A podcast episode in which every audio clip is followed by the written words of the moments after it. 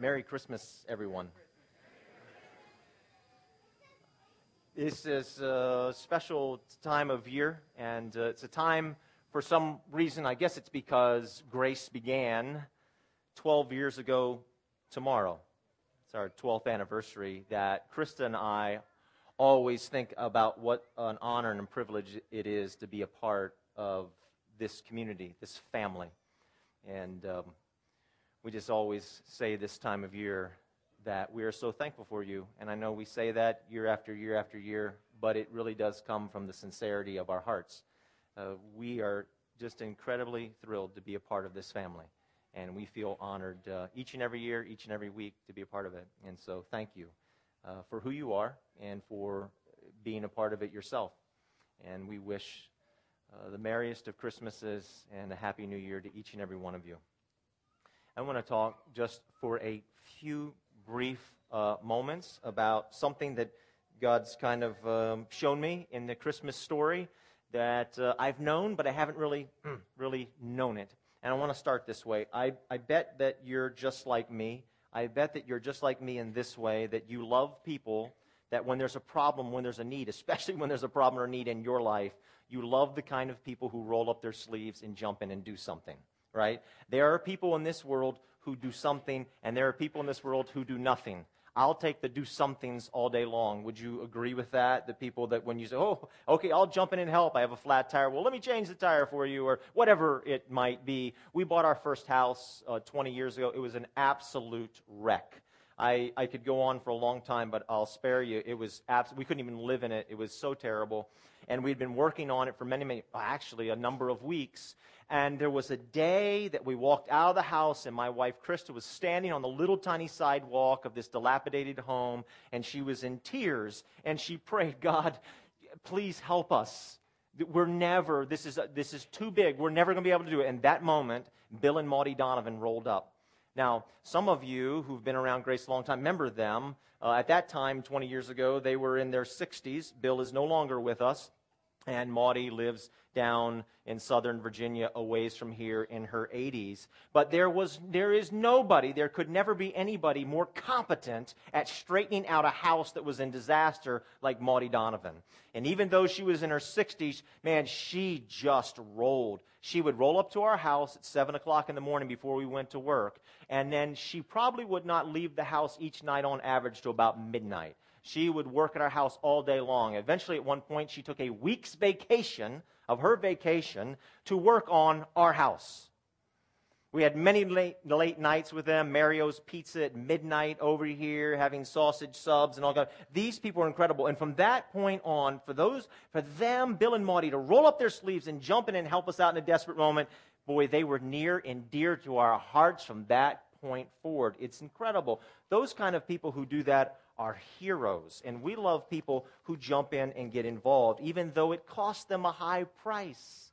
Anytime you want to help somebody out, it's going to cost a price. People do this even from places of power. Sometimes people will leave a place of power. Sometimes it costs them a price. Sometimes, sometimes it'll cost them a place of power. I remember a story about 15 years ago when the Pope visited the United States of America.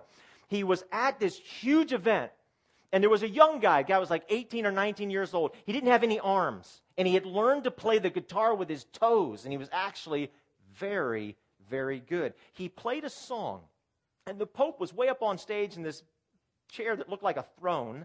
And when he got done playing, the guy said this. He said, The next thing I know, here comes the Pope trucking on down to me, hugged me, and planted a big smacker right on my cheek. And the guy was just beaming. He says, Can you imagine the Pope leaving his seat to come down and kiss and hug me and tell me that he loved me? Well, here's the thing Jesus Christ paid a very high price, and he left a place of power to come down to us to help us out. And this is the story of Christmas, and it doesn't make sense.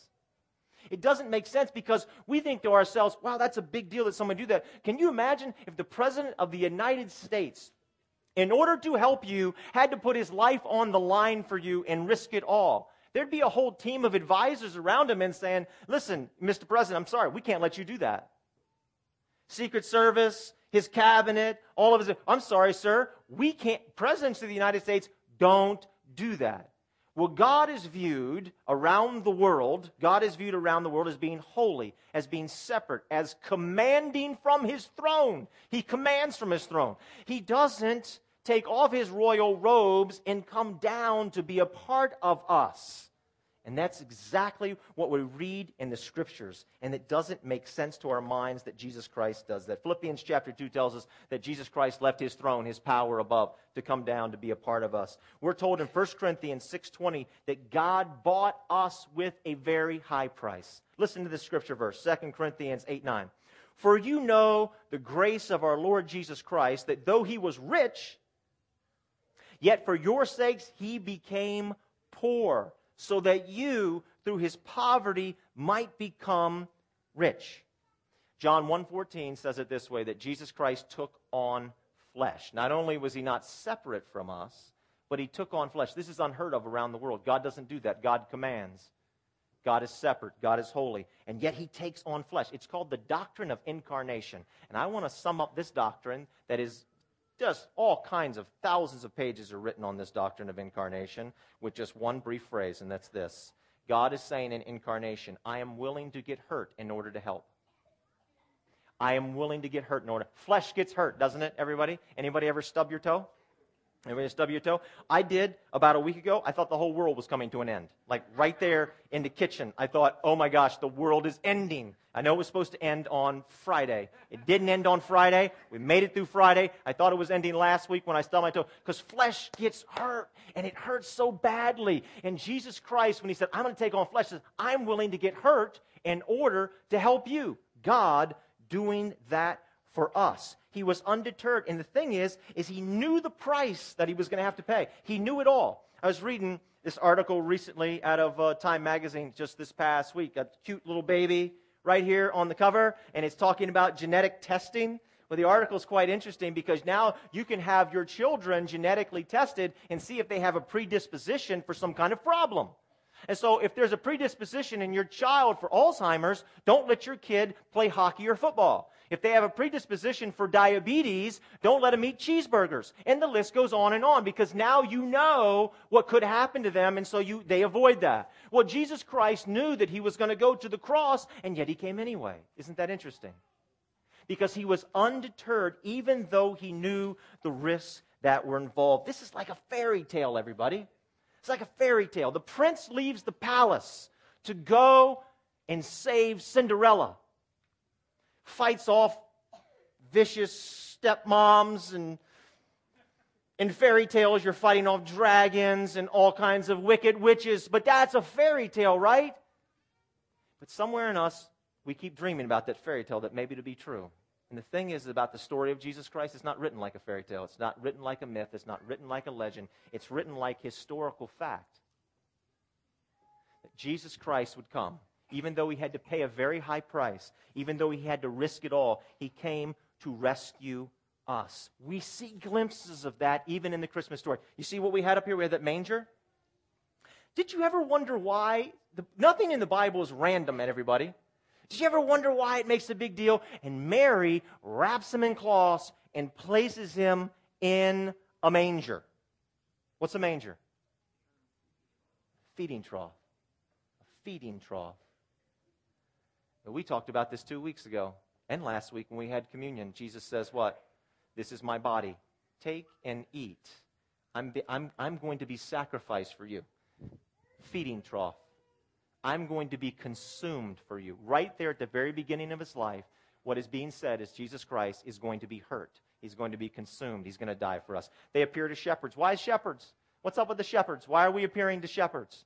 More than likely, those shepherds were out in the fields because they're near Jerusalem and shepherds would be in charge of the sheep near Jerusalem because those sheep are being prepared to be sacrificed at the temple.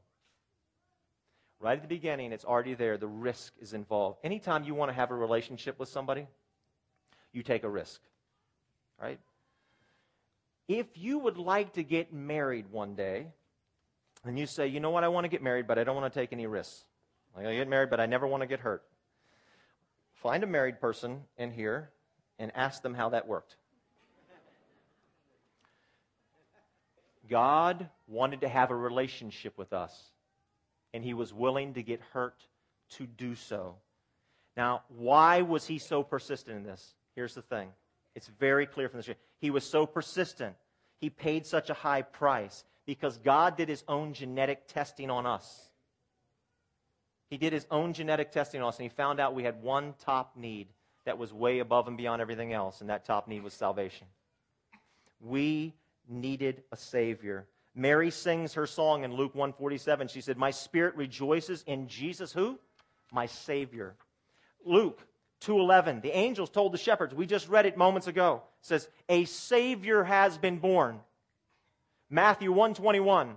Angel appears to Joseph. He says, "Look, don't be afraid to take Mary as your wife because she's going to have a baby and you're going to name that baby Jesus because he's going to do what? Anybody? You know what it says? He's going to do what? Save his people from their sins. He is a Savior. Salvation is the greatest need. It tops the list, and that's why Jesus has come. Here's the thing that's so confusing to us very, very difficult. Christmas, so we have these presents. You know what's in the box? Sometimes we get confused. We think, what's in the box is a better marriage. It's going to give me a better, he's going to give me better health. He's going to give me better finances. He's going to give me a better house, a better job, because that's what we need. And you know what's in the box? The only thing in the box is salvation. Does Jesus Christ care that we have better homes and better lives and better health and better marriages? Absolutely. You know where it is on his list? Way down here. Way down here. You know what's way up here on his list? Salvation. Salvation. It's so clear. So clear in the story, all over the place. He's going to be the Savior. Do I care that you're happy? Yes, I care. Way down here, I care. What I care, right up here. Now, what's the problem? Our two lists don't match. Our two lists don't match. So we say, God, what's wrong with you? What are you doing? I'm asking for a spouse. I don't have a spouse. I'm asking for a better spouse. You can't get me a better spouse. I'm asking for a better house and a better job because my boss, he stinks. I can't stand him. Why aren't you answering me? And God says, I'm up here. Uh, I went to this thing uh, number 20 years ago. I went to this. A lot of things happened to me 20 years ago. 20, th- 20 years ago, when multi-level marketing. I'm not speaking bad for those of you in multi-level marketing. I'm just telling you an experience I had. Okay, okay. So I go to this thing, and it's a room filled with people, and this guy's up front, and he's telling about this business opportunity that we all have. And he starts it off, he pulls out his wallet, he takes out a check. He says, Here, I want to circulate this. And he hands it to the first person. He says, Just pass it around. It's a check. He said, It's my month's payment. This is what I made last month. Because the check was $96,000.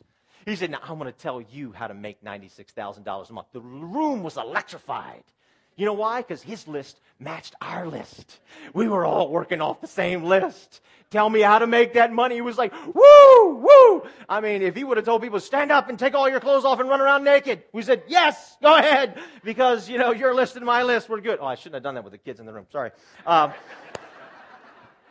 bad one. Just in the moment, in the moment. But you know what I'm saying? When the lists match, when it matches, like, yes.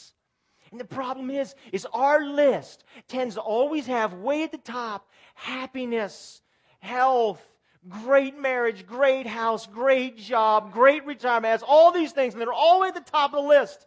And at God's top of his list is salvation. If we needed more money, if that was our number one need when God genetically tested us, he would have sent us a banker if we needed number one on our list, great marriages, God would have sent us a marriage counselor instead of a savior. He would have sent us a doctor if our number one need was health. But we got a Savior because God looked at us and He said, Here's the number one thing that I'm concerned with. I am so sorry and I'm concerned about your health and I'm concerned about all the things that you face in life. But my concern is way down here. My biggest concern is for salvation. Biggest concern. So here's, here's the question what have you done about God's biggest concern? Have you made a decision about Jesus Christ? Here's how you know that you have understood the message of Jesus from Christmas, the Christmas story, baby Jesus. Here's how you know you've understood that he has left it all to do what we could not do, and that I can't crawl my way to God, and it's all him. Here's how you know you've understood it you have gratitude. You know, there's a lot of signs, right, in the Christmas story. A lot of signs. You know, this will be a sign to you here, and you'll go there. Here's a sign to you. Here's a sign. You'll see this sign. There's all these signs all the way. Here's the sign to you and me that I understand and I've actually acted upon the Christmas, the baby Jesus story. Gratitude. Gratitude. When you really understand the story of baby Jesus, when you really understand the Savior, God's mercy and His grace, you can't help it. You'll know this morning, right now, you'll feel it welling up in you. And if it's not welling up in you, you, you need to do some more study and prayer on what God has done for us because you won't be able to help it. You can't fight it. You'll feel gratitude. Now, what do you do then with that gratitude? The first thing is, is have you made a decision about Jesus Christ? Have you acted upon it? Second thing is, what are you doing with that gratitude if you have? What are you doing? Do your two lists, God's list and your list, do they match? Is there a match between the two lists that you have? Jesus' top priority, is it your top priority? Now, I want to end with a story, okay? Real quick. I have a mission every single year in my life. It culminates right at this season, okay? I have a mission. My wife a, has a mission. I train all year for my mission. I don't know what she does, but I train all year for my mission. All right? We have, we, we have these two lists, and it's very fair and balanced. I want to read you her list first, okay? So I actually wrote it down because I, and I'm sure I forgot something, but I wrote some things down. So let me read it to you. So what is on her list is she buys a present. She buys presents.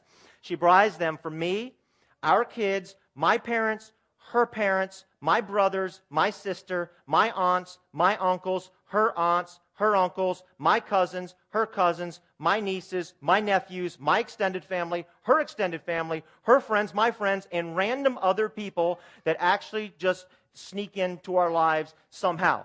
That's her list. My list is I have a tremendous amount of pressure on me. I have to buy for her to buy for her. And do you know how hard it is to buy something for somebody who obviously is so skilled at gift giving? I mean, why would she buy these presents for everybody unless she was really good at buying presents for everybody, right? So she's, she's very skilled. You know how much pressure that is? Then I have to do that. So we were way out of whack on that. We were unbalanced. I had a lot of pressure, and she had little pressure on her. So in, in, in the beginning, she would just write a list, the priority list, go do this. And that was way too much. And so, what we have then morphed to is that she writes the list top down. Here's what I really want. Here's what I really want. And down here's a bunch of little stuff. I don't care. Pick whatever you want. I don't really care about this. But get this stuff way up here. And so I said, well, it's not enough direction. It doesn't help me enough. So she began to write the name of the store down and the location in the store. And then, like, maybe little diagrams of where I could find it in the store and the item number we were still too far out of balance. That was way too difficult for me. So now, here's where, and I think we're at a happy place. Because now what she does is she sends me the link on Amazon. Three or four clicks, I'm all done. And, and, and, now, and now it's all happy. All right, now here's what happens sometimes. I'm almost done. Here's what happens.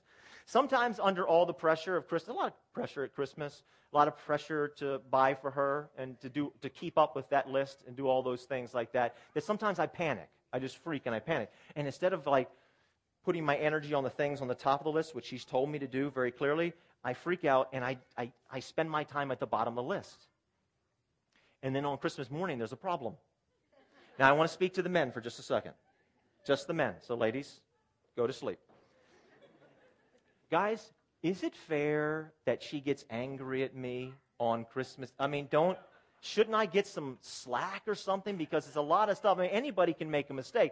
Do you think it's fair that she's upset with me that I spent all my time at that bottom of the list?